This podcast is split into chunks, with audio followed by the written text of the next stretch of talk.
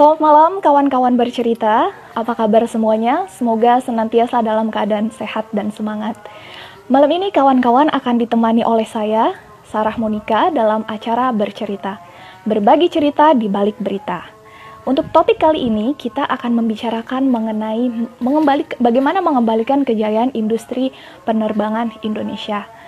Sebagaimana kita tahu, Garuda Indonesia merupakan salah satu uh, badan usaha milik negara yang telah memiliki 202 armada, di antaranya 122 milik uh, Garuda dan 58 di antaranya Citylink. Hingga sejauh ini Garuda telah uh, berhasil mencapai 90 destinasi penerbangan di seluruh dunia dengan rata-rata 600 penerbangan tiap harinya. Nah, tapi sejak periode pandemi COVID-19 ini, mm, industri penerbangan di Indonesia telah mengalami uh, salah satu sektor yang juga terpuruk akibat pandemi. Tercatat di kuartal pertama uh, 2020, Garuda Indonesia telah kehilangan penumpang hampir sekitar 98,3 persen. Dengan demikian, kehilangan pendapatan hampir 99 persen. Berkaitan dengan itu, kerugian yang telah dicapai oleh Garuda sekitar 712 uh, juta US dollar atau setara dengan 10,34 triliun. Padahal di periode yang sama pada 2019 Garuda memperoleh laba hampir 24,11 juta US dollar atau setara dengan 349 miliar rupiah. Nah, berkaitan dengan itu kita akan membicarakan gimana sih caranya untuk mengembalikan kejayaan uh, penerbang in, industri penerbangan Garuda Indonesia ini dengan salah seorang naras dengan salah seorang narasumber high profile dia seorang perempuan tangguh uh, komisaris dari Garuda Indonesia dan salah satu anak dari mantan presiden RI keempat yaitu Kiai Haji Abdurrahman Wahid. Mari sebelumnya kita undang Mbak Yeni Wahid ke dalam forum diskusi live ini. Selamat malam Bu Yeni. Assalamualaikum warahmatullahi wabarakatuh. Waalaikumsalam warahmatullahi wabarakatuh. Gimana? Mbak ini sehat Mbak. ya? Sehat, terima kasih Mbak. Aduh, senang sekali bisa mengobrol dengan Mbak Yeni Wahid di forum berita live IG berita baru ini. Selamat ya, berita baru.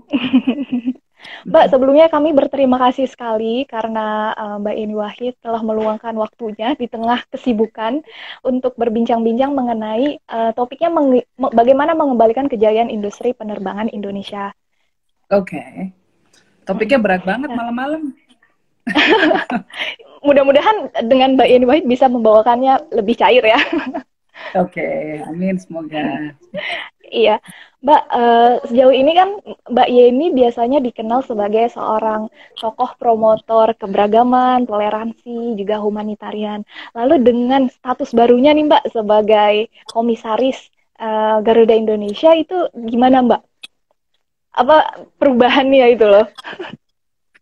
Uh, perubahannya ya sebetulnya ini pertama kali saya masuk di BUMN. Sebelumnya kalau ngurus korporasi saya memang sudah punya background di sana. Mm, saya oh jadi ya. presiden komisaris di perusahaan lain, perusahaan TBK. Mm. Saya juga punya perusahaan sendiri yang harus saya run. Jadi ngerti lah mm. pusing yang ngurus bisnis itu cukup paham. Tapi yeah, iya, memang yeah, ngurus BUMN itu berbeda. Dinamikanya mm. berbeda stakeholdersnya berbeda dan kadang-kadang kepentingannya juga berbeda ya karena di sini apa pun ini flagship Indonesia BUMN ada nama besar negara di sana sehingga ya. juga harus lebih uh, memperhatikan dampak dari berbagai macam kebijakan perusahaan itu dampaknya seperti apa betul-betul harus diukur. Nah, ya. tapi tetap bahwa uh, prinsip utama dari adanya sebuah perusahaan kan adalah bagaimana bisa mendapatkan profit. Itu yang paling penting dulu. Nah, profit itu kemudian diserahkan kepada Pak pemegang saham. Pemegang saham di sini siapa? Pemegang saham mayoritas eh, Garuda adalah pemerintah Indonesia. Nah, mm. itulah yang kemudian akan dipakai uh, apa namanya untuk mesejahterakan masyarakat Indonesia. Dan kira-kira begitu nih, setoran dari BUMN dipakai oleh pemerintah ya untuk uh, membangun jalan, untuk membangun rumah sakit dan lain sebagainya. Jadi sangat penting bagi BUMN untuk bisa di uh, apa dikelola secara baik supaya sehat dan profitable. Kan kira-kira prinsip utamanya begitu. Iya, uh, tapi ini Mbak, sejak periode COVID-19 ini kan kita tahu bahwa industri penerbangan di Indonesia juga mengalami dampak yang cukup ter bikin terpuruk ya Mbak. Akhirnya yeah. kerugiannya hampir 99% gitu. Tercatat oleh BPJS eh, BPS itu bahwa sampai 712 juta US dollar ya Mbak kerugiannya. Nah, Betul. gimana kira-kira Mbak menghadapi persoalan ini? Uh, ya 712 US dollars itu juta US dollars mungkin bukan yeah, yang uh, dalam konteks Indonesia itu sekitar mungkin sepuluhan triliun. Jadi yeah. uang besar banget. dan besar itu, banget. Dan kita, betul ya. Dan kalau ah. kita bicara soal uh, apa namanya global aviation industry itu sampai uh, lebih dari 100 billions of uh, dollars gitu ya uh, kerugiannya ini yang diprediksi oleh IATA. Nah, uh, memang kerugiannya besar sekali karena jumlah penumpang yang turun drastis. Ya, ya anjloknya penumpang ya Mbak. Anjloknya eh, penumpang, hmm. lalu kemudian bisnis-bisnis lainnya dari anak perusahaan Garuda, catering dan lain sebagainya hmm. pasti terdampak hmm. semua, ya kan? Nah, ya. uh, apa namanya Gapura lah dan lain sebagainya. Uh, kemudian hmm. kalau uh, apa namanya semuanya yang berhubungan langsung dengan uh, industri ini terkena dampak besar. Nah, hmm. ya 90 lebih dari 90% revenue atau uh, penghasilan kita turun drastis padahal cost-nya padahal biaya-biaya yang dikeluarkan sama. Hmm. Ya. Iya. Pastinya ya agak-agak nangis Bombay juga. gitu. Pastinya ya, Mbak. Padahal di periode yang sama itu tahun lalu uh, Garuda cukup bisa memperoleh laba hampir 24 US dollar ya, 24 juta US dollar atau Tahun setara dengan ya. 300 uh, 349 ya. miliar ya. rupiah. Betul. Hmm. Betul. Iya. Tapi akhirnya nih Mbak kalau nggak salah hingga uh, Juni 2020 itu Garuda sudah berhasil menaikkan jumlah penumpangnya, eh, jumlah ya. penerbangannya sampai 166 ya per hari ya. Ya, ya, ya. Mungkin sehari kita sudah bisa ngangkut mungkin sekitar lima ribuan, empat ribu, lima ribu penumpang. Hmm. Udah ada peningkatan ya. Walaupun ya. kita tetap memastikan bahwa yang paling utama adalah safety. Jadi ya. uh, kalau dalam uh, industri aviasi rata-rata itu ada yang namanya uh, eh, SLF ya, seat load factor. Mm. Itu uh, SLF-nya harus uh, di atas 70% bahkan di atas 80% untuk bisa profitable, untuk bisa membayar biaya biaya-biaya yang dikeluarkan gitu ya, bisa dapetin untung kira-kira gitu. Nah, yeah. tapi karena pemerintah mengharuskan bahwa uh, apa namanya uh, dan kita berpikir bahwa keamanan lebih utama, maka SLF-nya di bawah uh, eh, 50% pada saat ini. Jadi ada ruang di dalam pesawat ya, uh, ya. duduknya biar nggak empet-empetan. Ini untuk memberikan rasa aman, berikan rasa nyaman agar uh, para penumpang bisa lebih uh, merasa aman lah ketika terbang. Nah, ya. sebetulnya juga kenaikan jumlah penumpang ini dikarenakan uh, mungkin penumpang, para penumpang menyadari bahwa uh, teknologi yang dipakai dalam pesawat-pesawat Garuda itu teknologi canggih di mana udara yang mengalir di dalam pesawat itu sangat bersih. Karena setiap 2-3 hmm. menit udara di dalam kabin akan ditarik keluar ya, di suck out ya, ditarik gitu ya, keluar kemudian diganti dengan udara baru dari luar, udara segar dari luar. Ini kita lagi di atas, hmm. gitu kan? Nah, udara di dalam kabin langsung ditarik gitu, kayak kalau ada ruangan ada exhaustnya gitu ya. Nah, kalau yeah. orang perokok tuh, kalau perokok di ruangan rokok kan tahu tuh suka di pojok-pojoknya ada exhaust tuh. Nah ini iya, sama, yeah. Uh, kira-kira gitulah ya contohnya. Lalu udaranya ditarik keluar setiap eh, tiga uh, menit, diganti dengan udara bersih dari luar yang sudah disaring dengan menggunakan HEPA filter. Nah, mm -hmm. uh, apa namanya HEPA filter ini punya uh, keunggulan karena dia bisa membunuh sekitar 99,7 persen partikel kuman dan virus, termasuk mm -hmm. adalah virus seukuran virus corona. Jadi virus yang lebih mm -hmm. kecil dari corona pun mati. Nah, makanya kan ada yang mengat, ada beberapa ahli mengatakan sebetulnya naik pesawat itu lebih aman daripada kerja di kantor. Kenapa? Karena iya, sirkulasi udara saya pernah dengar juga tuh, Mbak. itu itu aja, nggak ditarik keluar. Yeah. Sementara kalau pesawat, mm. sirkulasi udaranya diganti terus setiap tiga menit gitu. Mm. Makanya saya sekarang juga udah mulai bolak-balik. Kebetulan saya saat ini ah, lagi base-nya yeah. di Jogja. Uh -uh. Oh, lagi di Jogja jadi, ini, Mbak. Uh -uh. Jadi anak-anak saya nggak mau pulang. Mm karena kami hmm. di sini uh, apa namanya kebetulan suami saya dulu kan kuliah di UGM dan sebagainya jadi udah ada tempat hmm. gitu ya kebetulan kami yeah. punya rumah rumah mewah mepet sawah jadi di pinggir sawah gitu. Jadi lebih nyaman di Jogja ya Mbak ya. Main layangan. Huh? Mm -mm, main yeah. kalau pagi ngambil telur dari kandang ayam, kita ceplok sendiri. Jadi hidupnya tuh menyenangkan sekali. Nah, tapi iya, iya, kan iya. tetap harus ini nih, tetap harus kerja. Jadi ya bolak balik ibunya yang bolak balik hmm. ke Jakarta naik pesawat gitu. Ya pengorbanan yeah, yeah. lah demi kebahagiaan Tapi saya, anak. Mm Mbak, hmm. saya uh, bulan Juli itu sempat keluar kota juga dengan Garuda. Memang, memang saya merasakan sendiri sih bahwa uh, apa pengaturan tempat duduknya juga cuma satu line gitu ya untuk memberikan jarak yeah. antara orang dengan orang lainnya. Betul. Saya pikir betul. cukup safety sih. Hmm. Safety sekali, yeah. walaupun artinya kita rugi, terbang rugi. Iya iya iya. Terus kira-kira gimana Mbak kebijakan? Iya. Ya, kira-kira gimana Mbak kebijakan dari uh, komisaris dan direksi Garuda ini untuk untuk memperbaiki kerugian ini kira-kira apa strateginya? Ya, tidak ada pilihan lain selain memperkecil kos hmm. atau biaya-biaya. Oh. Nah, hmm. selama ini memang Garuda itu punya beban besar ya dari hmm. leasing cost kita atau sewa pesawat yang terlalu tinggi hmm. rate-nya dibandingkan dengan hmm. uh, apa namanya industri jenis gitu ya, dengan dengan airline lain di industri jenis. Nah, uh, hmm. ini terjadi kenapa kan? Teman-teman mungkin sudah pernah mendengar tentang kasus korupsi di masa lalu. Nah, ini salah satu yeah, yang yeah. menyangkut ke sana. Sehingga kita punya hmm. yang namanya cost penyewaan pesawat itu mahalnya luar biasa sangat mahal. Mm-hmm. Jadi bisa dibayangkan ya kalau um, Garuda itu uh, cost structure dalam cost, cost structure kita untuk leasing mm-hmm. cost itu sampai 24 persen dari cost structure kita. Bayangkan dengan SQ wow. cuma nggak nyampe 4 persen, sangat. Nah, yeah. jadi kan kita harus melakukan, mm. di, harus diberesin nih. Nah, apa yang kita lakukan? Yang kita lakukan adalah kita melakukan proses renegosiasi dengan para lesor, hmm. perusahaan yang menyewakan pesawat kepada kita agar uh, cost cost uh, leasing kita itu jauh lebih rendah lagi. Nah, kita minta doanya dari teman-teman semua agar bisa berhasil. Karena ini kan perusahaan-perusahaan internasional, uh, yeah. ada iya, iya. bule lah, ada siapa banyak lah macam-macam ya orang-orang asing gitu ya. Jadi ya memang harus agak-agak uh, ya kenceng-kencengan dikit lah. Ya, makanya minta doanya agar kita bisa diberi kekuatan agar bisa amin, amin. Uh, negosiasi dengan mereka hmm. untuk menurunkan cost itu. Reductionnya, hmm. cost reductionnya luar lumayan banget.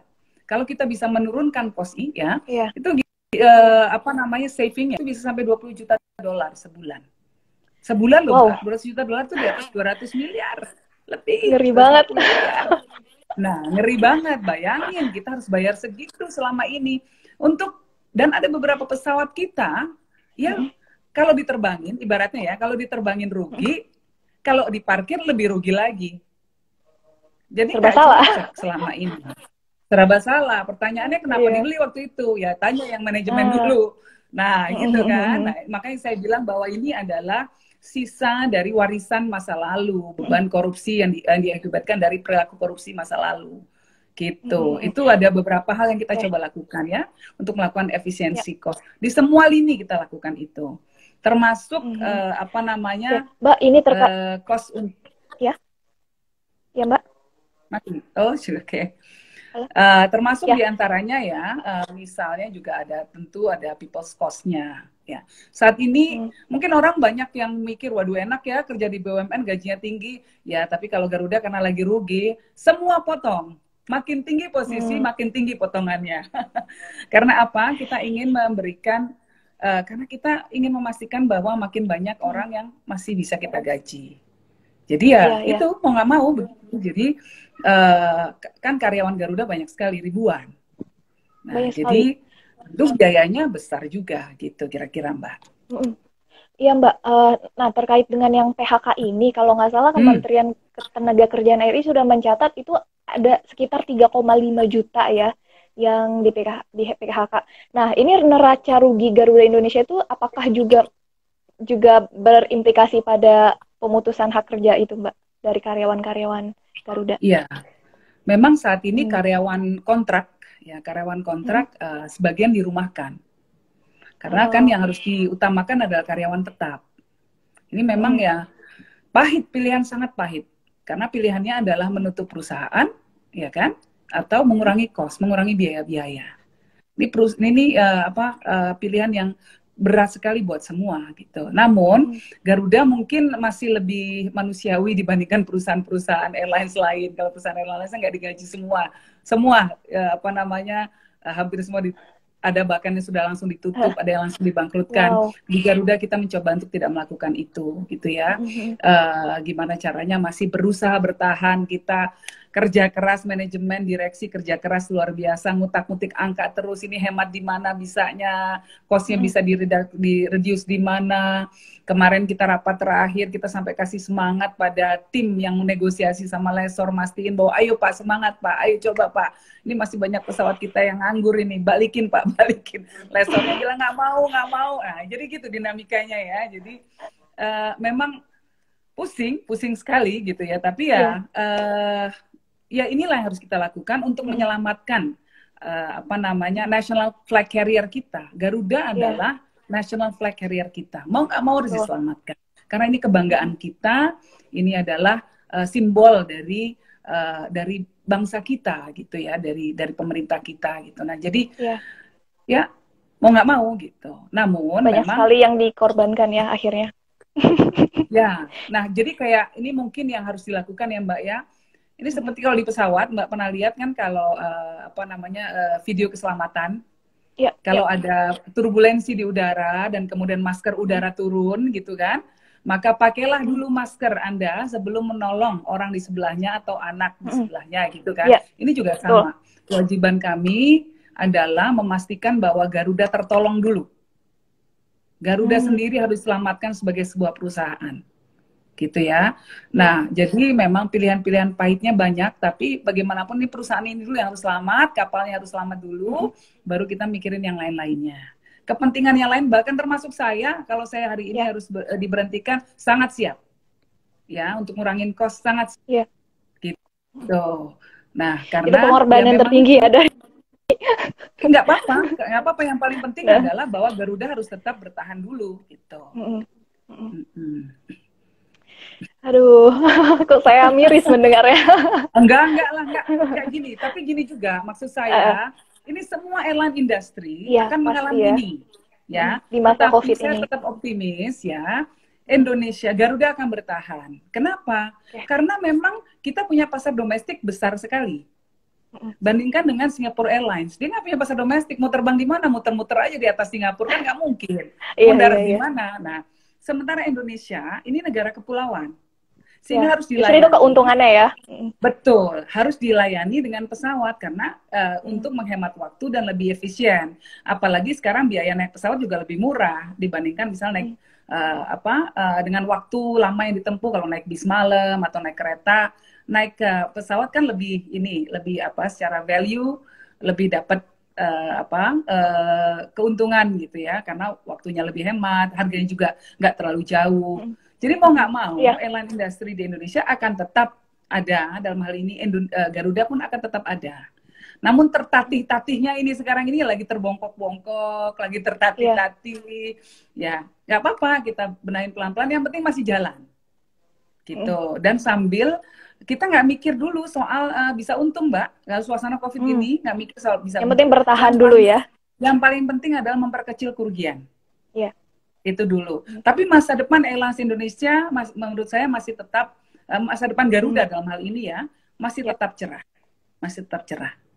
Jadi Optimis yang mau beli saham Garuda belinya sekarang aja.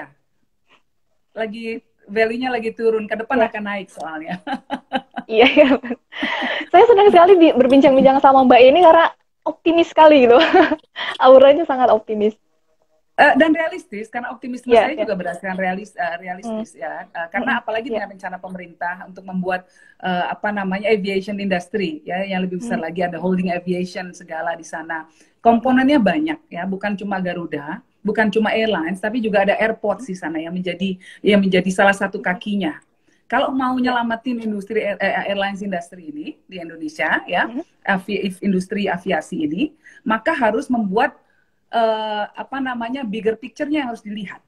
Apa yang harus iya. dibangun?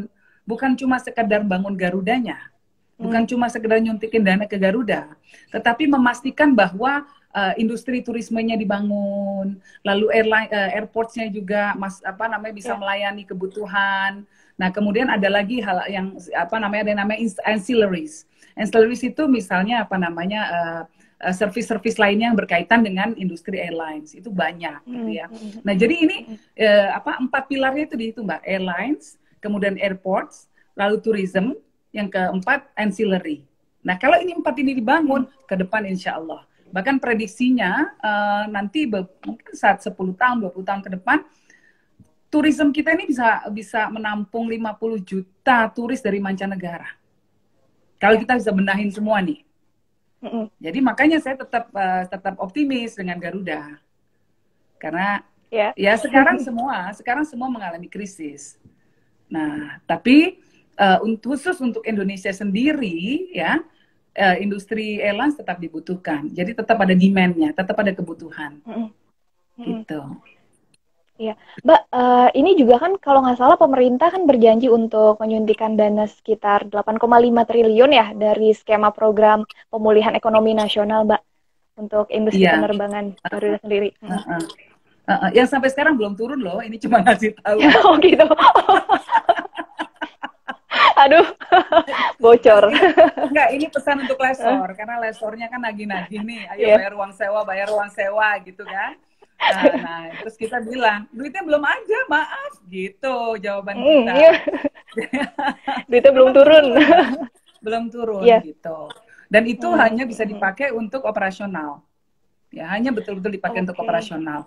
Karena ya untuk bayar leasing dan lain sebagainya, hmm. bayar uh, uh, apa namanya uh, maintenance. Karena pesawat kan harus di maintenance terus kan. Nah, Betul. tapi uh, uh, Nah, Garuda ini salah satu hal yang sekarang akan kita lakukan ke depannya nanti, itu salah satu pembenahan sistemiknya yang kita lakukan itu adalah kita ingin mengubah sistem. Jadi sekarang ini kita punya hmm. sistem namanya uh, sistem navigasi, navigasinya namanya uh, GDS Global Distribution System. Kita akan beralih ke sistem lain yang jauh lebih murah, ya, yang namanya NDC New uh, New Distribution Capabilities. Nah itu akan menghemat hmm. sekali, hematnya banyak banget, mbak hematnya itu bisa 100 juta dolar setahun. Dan otomatis Banyak akan kan? menurunkan uh, itu lebih dari satu harga. tahun ini. Banyak sekali. Iya. gitu. Iya. Jadi betul-betul yang kita coba lakukan untuk melakukan efisiensi, pengurangan cost dan hmm. lain sebagainya. Mobil-mobil uh, ini sekarang udah diperkecil jumlahnya, nggak ada lagi. Pokoknya semua kalau bisa ngangkut-ngangkut sendiri, semuanya ngangkut sendiri gitu. Dan ke depan uh, kita cari sumber-sumber pemasukan lainnya ya, ya. Uh, misalnya kayak bahkan untuk catering service kita melayani loh pesanan dari luar karena pesawatnya hmm. jumlahnya kan turun penerbangannya padahal yeah. kita punya dapur yang kerja di sana banyak jadi ini melayani pesanan dari luar nggak bukan cuma untuk sekarang ya? aja gitu. Iya. Wah luar biasa. Yang kangen pesanan pesawat bisa mesen tuh gitu. Nah itu satu. Yeah, yeah. terus ya, jadi banyak banyak kita lakukan ininya ya. Terus yeah. yang kedua kita ingin memperbesar uh, kapasitas kargo kita. Karena hmm. orang mungkin sekarang lagi nggak bisa gerak ke mana-mana kan? Lagi yeah. Ya. uh, apa namanya uh, eh, psbb dan lain sebagainya pergerakan mobilitas jadi terbat tapi kan masih tetap kirim kirim barang ah iya benar nah gitu jadi ini yang gitu gitu jadi sih gitu ya tidak utility-nya bisa dinaikkan lagi. Gitu. Hmm. Wah, luar biasa. Uh, Pusing mbak, ya, Mbak? Sambil, lumayan, Mbak. Kayak kuliah 3 SKS saya. Alah, apa? Enggak lah. Ini saya sambil mengundang eh, kawan-kawan uh, bercerita untuk yuk kalau ada pertanyaan silakan disampaikan di kolom komentar karena mumpung kita uh, bisa ngobrol nih sama Mbak Yeni Wahid. Kesempatan langka. Jadi silakan yang ada pertanyaan. Tidak melayani per pertanyaan yang susah-susah. pertanyaan nggak boleh susah itu uh, prinsip utamanya ya. Iya betul betul. Tapi gini, um, sebetulnya ya secara global itu uh, dalam ini ya uh, industri aviasi dunia Indonesia itu punya hmm. potensi ya dalam 10 tahun ke depan menjadi uh, apa namanya kekuatan nomor lima terbesar di dunia. Hmm, hmm.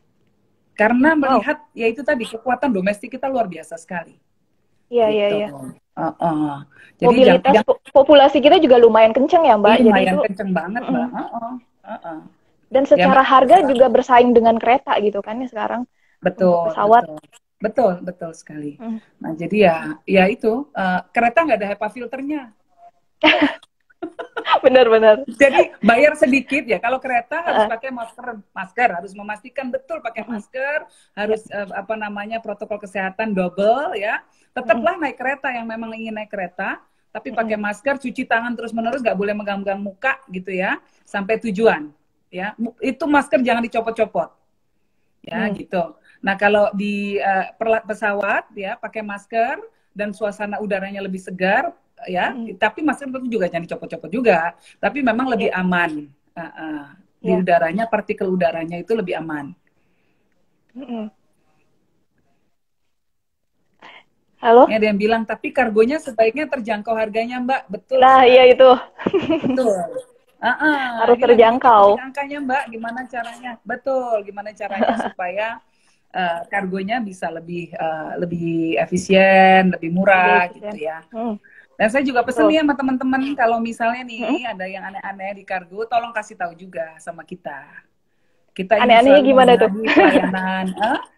Ya, ada aneh-anehnya gimana? Ada orang kargo bilang, udah saya catat uh, apa namanya beratnya, uh -uh. misalnya satu kilo dicatat setengah kilo aja ya, gitu. Oh, bayar iya, iya. iya. lebih murah gitu. Jangan mau, oke? Okay? Kecurangan-kecurangan kayak gitu ya, Mbak ya. ya itulah yang begitu kadang-kadang masih nyoba-nyoba Mbak ini uh, ada pertanyaan lagi sedikit ya. jadi kalau dalam rapat komisi dengan komisi 6 DPR pada 14 Juli mm -hmm. 2020 lalu di Rut Garuda Indonesia mm -hmm. Pak Irfan Setia Putra itu kan mengatakan bahwa COVID telah memicu timbulnya utang sebesar uh, eh, 2,2 miliar ya. Nah, ya. itu gimana kalau menurut Mbak Yeni? Ya, itu kan sebagai... setara dengan 31 triliun ya? Betul betul. Itu memang utang-utang lama juga ada mbak. Jadi ah, uh, iya. dulu-dulu itu ada misalnya utang sukuk sampai 500 juta dolar lebih mm -hmm. gitu ya. Itu memang jatuh temponya kemarin seharusnya. Tapi kemudian kita restrukturisasi sehingga uh, the next three years itu bisa dibayarkan nanti. Nggak sekarang hmm. gitu. Jadi ya agak jadi, nafas dikit lah gitu ya. berhasil dinegosiasi ya Betul, betul. Saya, uh, para kreditur juga mengerti kok bahwa ini nggak ada hmm. pilihan kan pada iya, saat ya, ini ngerti betul. situasinya seperti ini dan mereka uh, percaya pada komitmen Garuda untuk tetap membayar. Kita nggak akan nggak hmm. akan ngemplang utang nggak. Kita tetap bayar cuma nggak kalau usul bayar sekarang belum ada uangnya kan kira-kira gitu. Hmm. Mohon pengertiannya. Nah itu mereka mengerti. Sabar dulu. Iya begitu. Nah terus kemudian uh, apa namanya juga dengan uh, tentu dengan uh, kreditur lain, juga dengan vendor kita hmm. ya. Ya memang akan uh, ada upaya-upaya renegosiasi ya Mbak ya dengan para vendor terutama kadang-kadang memang ada yang belum bisa dibayar itu uh, kita upayakan yang vendor-vendor dari usaha kecil dan menengah dulu yang dibayar. Gitu, ya. itu prioritas utama. Ya. Prioritasnya ya. Iya, iya. Atau yang mengancam keberlangsungan atau mengancam uh, apa pesawat uh, apa harus tetap bisa terbang misalnya itu yang di, di, diprioritaskan itu ya jadi ya. kayak misalnya supaya pesawat bisa tetap mengudara artinya memang ada negosiasi kita dengan lessor kita bayar cicil kalau nggak kan pesawatnya di grounded nggak mm -hmm. boleh terbang nah jadi memang tetap harus bayar ya. itu yang jadi prioritas mau tidak mau ya ya kayak sekarang lah kita benar-benar ngatur banget gitu kayak kayak ya kita ibu rumah tangga bapak rumah tangga kan sama-sama ngatur uh, cash flow yang ada dibeliin iya, apa yeah, yeah. gitu yang yang bisa memenuhi kebutuhan keluarga saat ini dipilih-pilih gitu ya kan nggak perlu yeah. beli underdeal motor baru nggak yang prioritas beli, dulu lah ya. uh, nggak perlu beli tas nggak perlu beli brompton gitu kan walaupun pengen sepedaan gitu kan. Iya iya yeah, benar. kira begitu. Jadi uh, kebutuhan prioritasnya apa? Yeah. nah prioritas itu yang didahulukan Mbak, uh, ini ada komentar dari Mbak Anggia Sari. Semoga pariwisata hmm. dalam negeri bisa semakin berjaya dengan tiket yang terjangkau dan aksesibilitas untuk menyandang disi disabilitas juga semakin Betul. diperhatikan. Hmm. Betul, betul. Itu memang semangat kita. Walaupun secara keseluruhan industri ini memang masih perlu diedukasi. Bagaimana bisa ya. memberikan layanan yang lebih baik ya buat teman-teman uh, uh, penyandang disabilitas gitu ya. Karena ya. kadang-kadang uh, paradigmanya yang belum pertama belum nyampe gitu ya. Kedua nggak ngerti juga bagaimana cara bisa bisa melayani teman-teman uh, disabilitas dengan lebih baik lagi. Nah, hmm. mungkin kita bisa mengharapkan teman-teman disabilitas untuk lebih mengedukasi juga para pelaku industri, terutama dan para pembuat kebijakan agar uh, apa namanya memberikan input-input yang yang konstruktif langsung, input-input yang praktis. Begini loh Pak caranya, begini loh Pak kalau bangun trotoar itu harus begini supaya hmm. yang tunanetra jalannya mudah. Misalnya nih contohnya gitu. Yeah. Di pesawat yeah. dibikin lebih uh, apa namanya ada railingnya dong supaya uh, apa namanya bisa pindah dari kursi roda misalnya ke ke mana ke uh, eh, WC gitu kayak gitu-gitu yeah. Mm -hmm. Karena kan fasilitas ini juga harus uh, sama ya, tidak hanya di pesawat, tapi juga di setiap bandara-bandara uh, itu kan dibangun ya untuk yang iya. disabilitas yeah. ini. Mungkin kalau yeah, Jakarta sudah sudah sudah punya, tapi kayak bandara-bandara kecil lainnya kan belum tentu ada seperti itu ya. Betul. Dan kadang-kadang hmm. ini yang yang agak salah kaprah Mbak. Jadi kemarin hmm. pernah anak usaha anak usaha kita Citylink itu disemprit yeah. sama pemerintah Kalbar karena oh, dianggap membawa uh, pemerintah apa namanya pasien yang uh, kena COVID katanya. Tapi mas hmm. problemnya adalah kewenangan untuk memeriksa apakah pasien itu uh, sudah uh, apa namanya hasil rapid testnya negatif atau hmm. tidak itu bukan di hmm. airlines Hmm. Ini ada kantor kantor uh, pelabuhan atau kantor di apa oh. namanya kantor pelayanan kesehatan di uh, bandara gitu. Hmm. Kalau kita bisa meriksa sendiri sih kita mau, tapi tidak diberikan kewenangan itu. Jadi kita hanya menerima penumpang yang memang telah diloloskan oleh KKP kantor yeah. Iya. uh, pelayanan kesehatan apa pelabuhan ini KKP kantor kepala pelabuhan hmm. gitu gitu jadi agak susah gitu sementara airlines loh kok airlines yang di apa yang disanksi keliru harusnya kerja Padahal bukan bukan kebijakan dia bukan ini dari Padahal pihak bu ya. bandaranya hmm. di pihak bandara mungkin pihak-pihak yeah, bandara yeah. yang harus diajak komunikasi sehingga nggak ada yang lolos lagi karena kalau hmm. semua airlines nanti disanksi nggak ada yang terbang ke ke mana-mana gitu Iya, Mbak. Ini saya bacain komentar yang lain juga ya dari ya, Mbak ya, Dini. Ya. Garuda sejak, sudah sejak lama hutangnya lumayan besar karena itu kehadiran Mbak Ini di Garuda sangat diharapkan dapat mengatasi dan tetap menjadikan Garuda Airlines yang terbaik dan memperbaiki citranya. Amin, amin. Gitu. Kalau menghapuskan hutang sama sekali akan berat. Itu hmm. butuh waktu lama sekali pasti ya. Tuh. Tapi minimal hutangnya diperkecil, diperkecil. Kita cicil-cicil lah gitu. Pokoknya nggak gede banget lagi gitu kira-kira. Itu kali itu uh, mungkin target kita dalam beberapa tahun ke depan. Saya juga nggak bisa lama-lama di Garuda soalnya gitu. Nah target saya sendiri pribadi ya itu nanti yeah. memperkecil hutangnya jumlah hutangnya gitu. Dan hmm. uh, melakukan efisiensi sambil memastikan bahwa good corporate governance itu tetap dijalankan oleh direksi gitu. Nggak ada aneh nggak ada aneh-aneh lagi nggak ada penyelundupan nggak ada macem-macem pramugari yeah. apa segala gitu nggak boleh sekarang gitu Pokoknya udah ada Mbak Yeni di sana itu nggak boleh terjadi lagi ya? Nggak boleh. Gitu. Kan kita memberikan uh, arahan yang sangat jelas sekali ya perkara-perkara koruptif dan lain sebagainya tidak boleh lagi terjadi gitu. Kita akan menindak tegas sekali. Ya. Mbak uh, Mbak Yeni ini kan kebayang banget ya sibuknya karena selain menjadi komisaris Garuda uh, Mbak ini kan juga masih direktur ya dari White Foundation. nah, gimana yeah. tuh Mbak membagi waktu di tengah berbagai kesibukan aktivitasnya Mbak Yeni sejauh ini? Ya, dengan terengah-engah tadi itu, Mbak. dengan ngos-ngosan ya, Mbak. Iya. Saya di White Foundation, direktur, yeah. lalu saya punya mm. apa namanya produk juga sendiri, ada brand saya, punya produk oh, yeah. halal Mora, ada produk Mora Terus ada luar biasa uh, Awada Group yang saya bidangi ini uh, dalam bidang IT. Kemudian mm. saya juga ketua FPTI uh, eh, Federasi Panjat Tebing Indonesia. Nah, jadi banyak, Mbak. Panjat panjat tebing Indonesia, Mbak. iya, betul. Mbak ini hobinya panjat tebing juga berarti? Enggak, saya biasanya panjat doa doang, Mbak. Tapi ini uh, apa namanya kita luar biasa sekali sangat hmm, luar biasa iya, iya. prestasinya. Mereka meraih berbagai macam penghargaan internasional, bahkan memecahkan world record. Jadi harus kita fasilitasi, hmm. harus kita bantu, gimana prestasinya bisa maksimal. Karena mengharumkan betul nama Indonesia.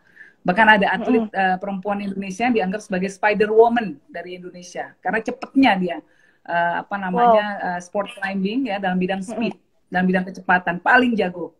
Hmm. Gitu. Indonesia dihormati banget kalau dunia panjat tebing, Indonesia dihormati kalau untuk speed ya kecepatan ya. gitu. Karena kita punya atlet-atlet yang berbakat di situ ya.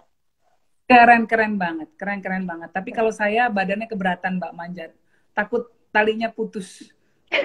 Jadi saya nyemangatin atlet aja, bantuin mereka. Dengan manjat doa. mbak, uh, iya, ini ada komentar lagi. ini ada komentar uh, pertanyaan dari dan juga pertanyaan dari Purnomo dari Sydney beliau.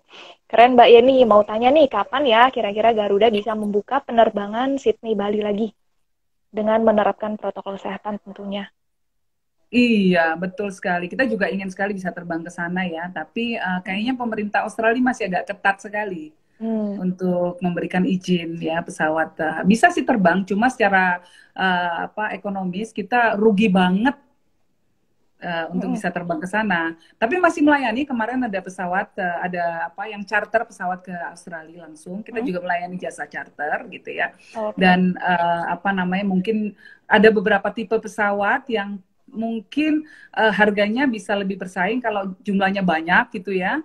Uh, bisa sekaligus misalnya keluarga besar mau pulang hmm. kampung bareng semuanya sudah aman covid segala macam ya itu bisa naik pesawat ATR kita untuk 70 seat oh uh, itu bayarnya 150 jutaan kira-kira gitu.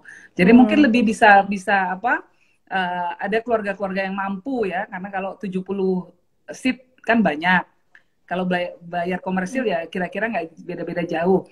Tapi ini adalah hmm. ini sudah charter.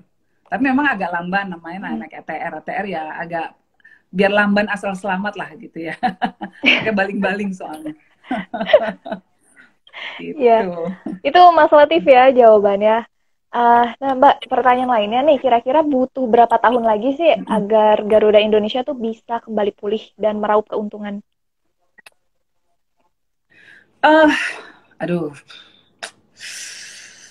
kalau meraih keuntungan mungkin begitu uh, industrinya pulih ya, ketika industri pulih tergantung COVID deh. Kalau hmm. COVID ini makin cepat pulih, kalau kita bisa melakukan efisiensi di dalam, biaya-biaya bisa dipangkas, dan hmm. kemudian uh, orang sudah mulai rugi, itu sudah, sudah mulai bisa untung. Hmm. Tapi tentu sebagian keuntungan itu dipakai juga untuk bayar utang kan, kira-kira gitu. Sebagian store ke yeah. pemerintah, sebagian untuk bayar utang gitu. Nah itu udah bisa, mulai bisa. Tahun lalu kan sudah untung juga. Nah, hmm. sini benar-benar tergantung COVID gitu ya. Jadi uh, uh, tergantung masyarakat mau mulai terbang atau enggak gitu. Dan masalahnya itu ya kita juga masih belum tahu nih COVID-nya gimana. Betul, masih betul. Misteri.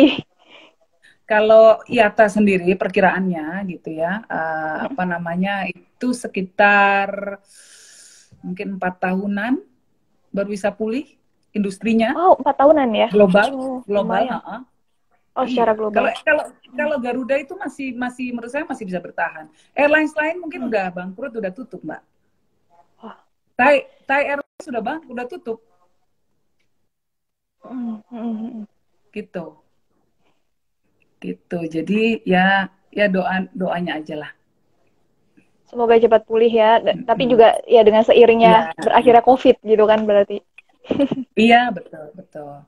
Ini ada yang bilang naik klien grup murah. Ya, itu pilihan ya bagus ya bahwa mm -hmm. di Indonesia itu banyak pilihan airlines sehingga iya. masyarakat yeah. juga bisa beli opsinya banyak mau beli mau yang nyaman mau yang aman dan nyaman seperti Garuda harganya agak mahal ada opsi itu mau yang murah seperti Lion Air silakan mau naik ke untuk profesional muda banyak yang naik Citylink oke okay. nggak ada masalah semuanya yang penting bisa iya. melayani masyarakat Indonesia gitu. Oh. Bahkan sebetulnya Garuda itu tadi ada yang nanya yang dari Sydney ya. Garuda itu oh, kalau ke luar negeri itu banyaknya rugi, Mbak. Oh gitu. Rute-rute kalau ke luar negeri itu banyaknya rugi. Iya. Karena memang dari sini bawa penumpang. Tapi dari luar hmm. ke Indonesia-nya yang belum banyak nih trafiknya. Ah, Makanya iya, saya iya. katakan ini harus dikaitkan dengan turisme. dengan uh, apa hmm. namanya turis wisman yang mau datang ke Indonesia baru trafiknya bisa bisa lebih hmm. uh, padat dan bisa lebih untung Garuda gitu. Hmm. Ini pada nanya kapan buka rute ke Amerika ke AS. Ah, nah itu secara keekonomian kalau langsung dari Indonesia ke Amerika itu uh, tidak tidak untung bagi Garuda. Tetapi Garuda bisa melakukan code sharing atau berbagi atau bekerja sama dengan airlines lain. Misalnya dengan United, dengan apa gitu ya. Jadi memang kita kan sudah uh, juga masuk dalam uh, apa namanya jaringan uh, internasional gitu ya. Jadi nggak uh, ada masalah gitu. Nah uh, ini yang ke depan yang harus dieksplor gitu beberapa rute yang bisa langsung berpartner dengan uh, airlines-airlines uh, internasional, bisa dengan Emirat, Etihad misalnya kalau mau lewat rutenya Middle East atau bisa dengan Japan Airlines atau dengan ANA kalau mau berhentinya di Jepang misalnya gitu. Tapi kalau kalau langsung itu agak agak secara keekonomian um, hmm. pasti ruginya. Kecuali ini PSO ya Public Service Obligation. Nah mungkin pemerintah mewajibkan ya itu lain urusan itu. Walaupun rugi harus terbang mau nggak mau ya mau nggak mau betul Silahkan eh, kawan-kawan bercerita yang mau ada pertanyaan lagi. Kita masih punya sedikit waktu dengan Mbak Yeni. Dan ini nih Mbak, kira-kira boleh nggak sih dikasih bocoran uh, strategi dan terobosan apa kebijakan yeah. yang sedang disiapkan oleh Garuda untuk rebound? Uh, ya itu tadi Mbak, yang paling jelas adalah memperkecil kerugian dulu di tengah pandemi. Hmm. Ya karena revenue turun oh, ya. jauh, drastis gitu ya. Otomatis biaya pun harus kita reduksi. Itu yang paling paling hmm. urgent. Ya. Tapi tetap uh, kita memperhatikan safety yang paling utama. Ya ini nggak bisa dikompromikan gitu ya. Nah, uh, yang paling besar komponen-komponennya tadi itu renegosiasi lesor, lalu kemudian biaya-biaya lain harus diperkecil yang yang nggak nggak penting nggak penting gitu kalau dulu kita baju beli aksesoris macam-macam ya kira-kira gitu sekarang nggak usah kira-kira gitu iya nah jadi pokoknya mana betul, yang prioritas dulu ya iya cost reduction uh, uh, jadi cost prioritasnya reduction. adalah memperkecil biaya itu dulu melakukan efisiensi hmm. uh, kemudian melakukan pemenahan-pemenahan secara sistemik di dalam Garuda sendiri gitu ya dan kemudian melakukan uh, apa namanya connecting dengan industri lain sehingga bisa menghasilkan sinergi yang saling menguntungkan. Nah, jadi partneran misalnya dengan industri lain bisa dapat uh, apa diskon dan lain sebagainya gitu. Hmm. Itu itu uh, apa namanya uh, strategi ke depannya.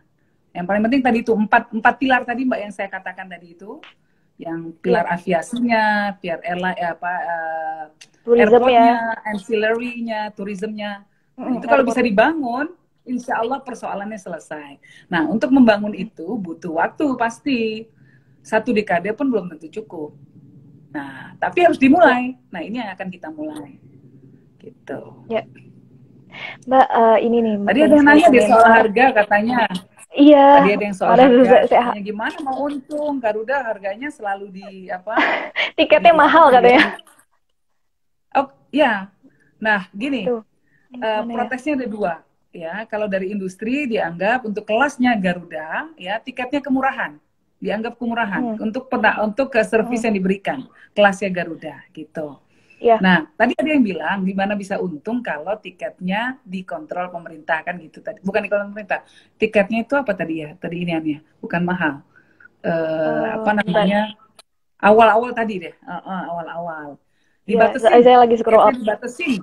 Uh, uh, tiketnya dibatasin. Ya itu, itu memang dilemanya selalu ya. Dilemanya adalah kalau uh, tiket itu memang dibatasin ya uh, Garuda tidak bisa mengambil untung ya. Mm -hmm. Nah, uh, tetapi kalau dibiarkan sesuai harga pasar maka masyarakatnya mm -hmm. mengeluh. Ini kan problem nih dua nih dua nih dari dua perspektif yang berbeda.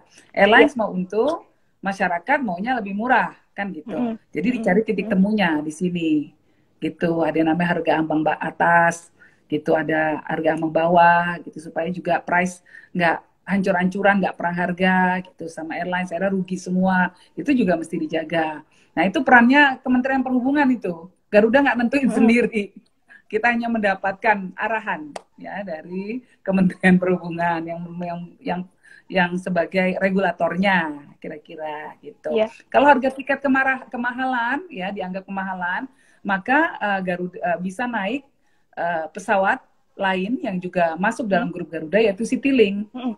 Citylink lebih murah ya. Citylink lebih murah, betul. Dan Tapi tetap sama, juga tetap, tetap bagus servisnya bagus, tetap tepat waktu, ya. Nah, yeah. kita usahakan betul gitu ya. Itu jadi salah satu benchmark ya dari uh, servis yang diberikan gitu. Jadi uh, apa uh, di sini faktor uh, apa namanya uh, memastikan betul bahwa reputasi airlines kita jaga betul ya dengan servis yang prima yang diberikan gitu. Iya. Mbak, ini ada komentar dari Mas Rif Mbak Ian untuk rute rute inter mana yang paling untung buat Garuda? Kalau internasional? Iya, internasional mana yang paling untung bagi Garuda? Tergantung ya, ada beberapa mungkin uh, tipis uh. tapi Jepang mungkin. Dan oh, pasar Jepang. Oh, Jepang ya. Uh, uh, dan pasar Kak. Jepang. Hmm, hmm. Hmm. Bahkan banyak untuk ya? uh, rute Middle East saja kemarin tuh belum untung. Hmm. Sejak ya, COVID ini. ini Enggak, enggak sejak uh, dari dulu. Oh. Ini yang kita sedang benahi juga. Jadi kemarin itu mungkin ada persoalan uh, cara penetapan harga yang terlalu murah dan lain sebagainya gitu ya. Penetapan harga tiket yang yang uh, kemudian ternyata ini kerjasama vendor lah, kerjasama vendor yang ternyata tidak membuahkan uh, benefit untuk Garuda sama sekali sehingga akhirnya kita malah rugi gitu gitulah. Ada beberapa persoalan di dulu. Nah ini yang sedang kita benahi semua ke depannya. Pokoknya intinya Garuda itu ingin agar masyarakat yang naik itu merasa nyaman, bisa affordable. Saya juga ingin Garuda affordable. Kan saya nggak selamanya jadi komisaris, mau tetap naik Garuda kan. Dan iya, yang kira saya tetap naik Citylink juga, apalagi kalau lagi bawa hmm. anak-anak dan berbagai macam perangkat gitu ya. Iya. Ya tetap naik Citylink juga rame-rame, nggak masalah gitu. Jangan merasa bahwa kemudian uh, apa namanya uh, kita mendapat kita uh, nggak nggak menaik pesawat yang baik gitu ya. Citylink tetap dikelola dengan baik sekali dan kinerjanya bagus sekali Citylink itu sebagai anak perusahaan. Mbak uh, komentar lain nih dari uh, Carlos. Menurut saya pariwisata bisa bangkit ketika infrastruktur penunjang wisata diperbaiki, kemudian SDM-nya diberdayakan dan UMKM-nya ditingkatkan. Banyak setuju. sekali komentar. Betul, setuju banget setuju banget. Hmm. Mm-mm. Indonesia itu kalau orang-orangnya mau belanja barang-barang yang kita hasilkan sendiri, hasil barang-barang produksi dalam negeri aja, itu akan sudah sangat mendorong ekonomi kita. Jadi hmm. daripada beli baju dari luar negeri, kita beli kain-kain lurik dari mbok-mbok di Jogja misalnya gitu, itu udah sangat membantu. Jadi eh, apa namanya? Gimana kalau kita semua mulai praktek? kita beli gerabah hasil pengrajin, kita beli uh, apa namanya batik jangan yang cap-capan dari Cina dong, kita beli batik yang batik tulis, mahalan dikit yeah. ya memang, tapi kita bantu pengrajin gitu. Nah itu cara-cara sederhana yang ya, bisa untuk support UMKM kita ya. Kita. Betul. Hmm. Uangnya larinya kan ke itu, itu aja, ya kan? Ya. Kalau misalnya nih kita beli dari uh, mbok-mbok UMKM misalnya ya atau uh, kita beli makanannya jangan uh, yang dari impor aja, tapi yang dihasilkan buah-buahan lokal dan lain sebagainya itu akan bantu petani. Petaninya punya uang, dia bisa nyekolahin anak. Uh, ketika sekolahnya dibayar, gurunya bisa digaji. Ketika gurunya digaji, dia bisa uh, beli apa namanya uh, kue res di restoran. Kemudian restoran bisa menggaji pegawainya. Nemuter aja kan jadinya kan nanti pegawainya bisa naik pesawat hmm. Citylink atau Garuda. Nah, itu muter. Jadi secara tidak langsung juga memutar roda ekonomi ya bagi Pasti. banyak pihak gitu. Pasti. Jadi kalau kita beli kue apem nih satu, itu kontribusinya ke ekonomi luar biasa. Iya. Yeah. Ya kan? Daripada beli kue apem satu, eh, daripada beli biskuit dari Australia, ya, lebih baik beli kue apem. Kira-kira hmm. gitu. Karena muternya di sini. Ternyata, kalau beli kue yeah. dari Australia yang yang untung cuma importir. gitu. Ya. Hal-hal kecil seperti itu juga ternyata bisa uh, berkontribusi ya bagi e ekonomi lokal. Banget, banget, Mbak. Mm Iya. Ini ada yang protes. Hostnya nggak nyimak nih kok ditanyain lagi, padahal udah dijelasin. Aduh, maaf saya Apa? terlalu terpukau dengan Mbak Yeni. Oh Jadi pertanyaannya di, diulang. Enggak, Mbak, uh, ternyata wah banyak masih banyak sekali komentar. Apakah apakah ada sistem yang bisa menolong rakyat kecil sehingga semua bisa naik Garuda? Penuh dong, eh, boleh bagus juga kalau kalau pendapatan kita meningkat ya, maka semua orang bisa naik Garuda, Garuda happy. Karena yeah, kita kan bisa menyediakan uh, pesawat lebih banyak lagi, lebih banyak lagi kita bisa meng-hire orang jadi pegawai Garuda, hmm. lebih banyak lagi uh, betul, orang betul. bisa kerja di airport segala macam. Wah itu trickle down efeknya, efek ekonominya luar biasa sekali. Wah kalau ada sistem seperti itu, kita justru berdoa supaya semua orang bisa naik Garuda. Doa jadi kita. secara industri juga sangat profitable ya, iya, dapat keuntungannya. Betul. Uh -uh. Nah, sistemnya bagaimana Aduh. yang perlu dibangun kan kira-kira gitu. Hmm. Nah, sistem ekonomi yang lebih me memberikan uh, equitability atau rasa apa namanya bisa membantu yang tadi UMKM, masyarakat kecil bisa lebih berdaya, bisa lebih memfasilitasi mereka. Ya, sistemnya yang seperti itu. Memastikan bahwa uh, ada perputaran uh, dana di tengah-tengah masyarakat bahwa uh, apa namanya usaha kecil bisa mengakses kapital bisa mengakses pinjaman ke bank untuk memulai usahanya misalnya dibantu juga dengan pelatihan-pelatihan untuk membuat uh, produk-produk yang bisa yang bagus bisa bersaing kemudian uh, packagingnya dibagusin kemudian dikasih pelatihan untuk bikin uh, apa namanya cash flow ya uh, manajemen cash flow yang baik gitu. jadi misalnya problem utama UMKM kan salah satunya adalah ketidakmampuan memanage cash flow jadi uang yang seharusnya buat modal usaha bulan depan kadang-kadang dipakai untuk uang uh, bayar arisan atau bayar cicilan panci dan lain sebagainya. Okay. Nah, kemudian ini jadi dia tidak bisa mengembangkan usaha. Nah, dengan pelatihan-pelatihan semacam itu, UMKM bisa dibantu untuk lebih menata hmm. strateginya. Oh, hmm. saya mau buka warung nih. Berat tahun depan target saya. Berarti saya harus menyisikan uang seberapa banyak ya tiap bulan dan tiap hari dari hasil dagangan saya. Karena ini target yang bisa dicapai. Atau saya punya aset apa ya yang bisa saya pakai untuk kemudian uh, menjadi agunan pinjam uang di bank supaya saya bisa buka warung segera. Nah, misalnya kayak ya. gitu-gitu. Itu perlu dibantu. Nggak bisa di, diinikan apa langsung di uh, apa suruh jalan sendiri itu susah dan jangan kasih pungutan-pungutan bea-bea aneh-aneh segala macam gitu ya. Uh, hmm. Ini kan UMKM susah, mau produknya bisa bersaing gimana? Terlalu banyak, harus sertifikat ini, sertifikat itu, harus yeah. apa namanya dapat ya BP POM, sertifikat halal itu kan semua biaya. Hmm. Gimana nih tempenya ini? bisa dapetin bisa bersaing ini keripik tempe harus bayar segitu semuanya segala macam biaya-biaya itu berat kalau tidak dibantu. Berat. Betul. Iya, hmm. gitu. Aduh Mbak Yeni, saya sebenarnya pengen sekali ngobrol lebih banyak lagi. Ini juga kawan-kawan bercerita hmm. juga pasti pengennya lebih uh, panjang lagi ngobrolnya sama Mbak Yeni. Tapi karena hmm. cuma satu jam dan saya takut tiba-tiba mati pas kita lagi ngobrol ini. Ya, Jadi uh, mo mohon maaf sekali. Uh, mbak, abis ini Mbak. iya Mbak, terima kasih sekali ya Mbak sudah menjadi um, narasumber dari bercerita malam ini saya dan kawan-kawan dari berita baru.co luar biasa. sangat uh, berterima kasih kepada Mbak ini untuk perbincangan yang sangat inspiratif malam ini, Mbak. Tetap semangat ya Mbak, tetap sehat sekeluarga kasih, meski di tengah pandemi ini. Tetap amin, menginspirasi amin, banyak orang. ya, terima kasih Mbak Yani. Assalamualaikum selamat, warahmatullahi wabarakatuh. Semangat terus buat berita baru. Betul. terima kasih. Ya. Selamat malam Mbak Yani dan terima ya. kasih. Terima kasih. Iya. dan selamat sampai jumpa juga untuk kawan-kawan bercerita. Uh, sampai bertemu lagi di Selasa depan. Jangan lupa subscribe di @beritabaruko dan kanal YouTube kami @beritabaruko. Terima kasih Mbak Yani.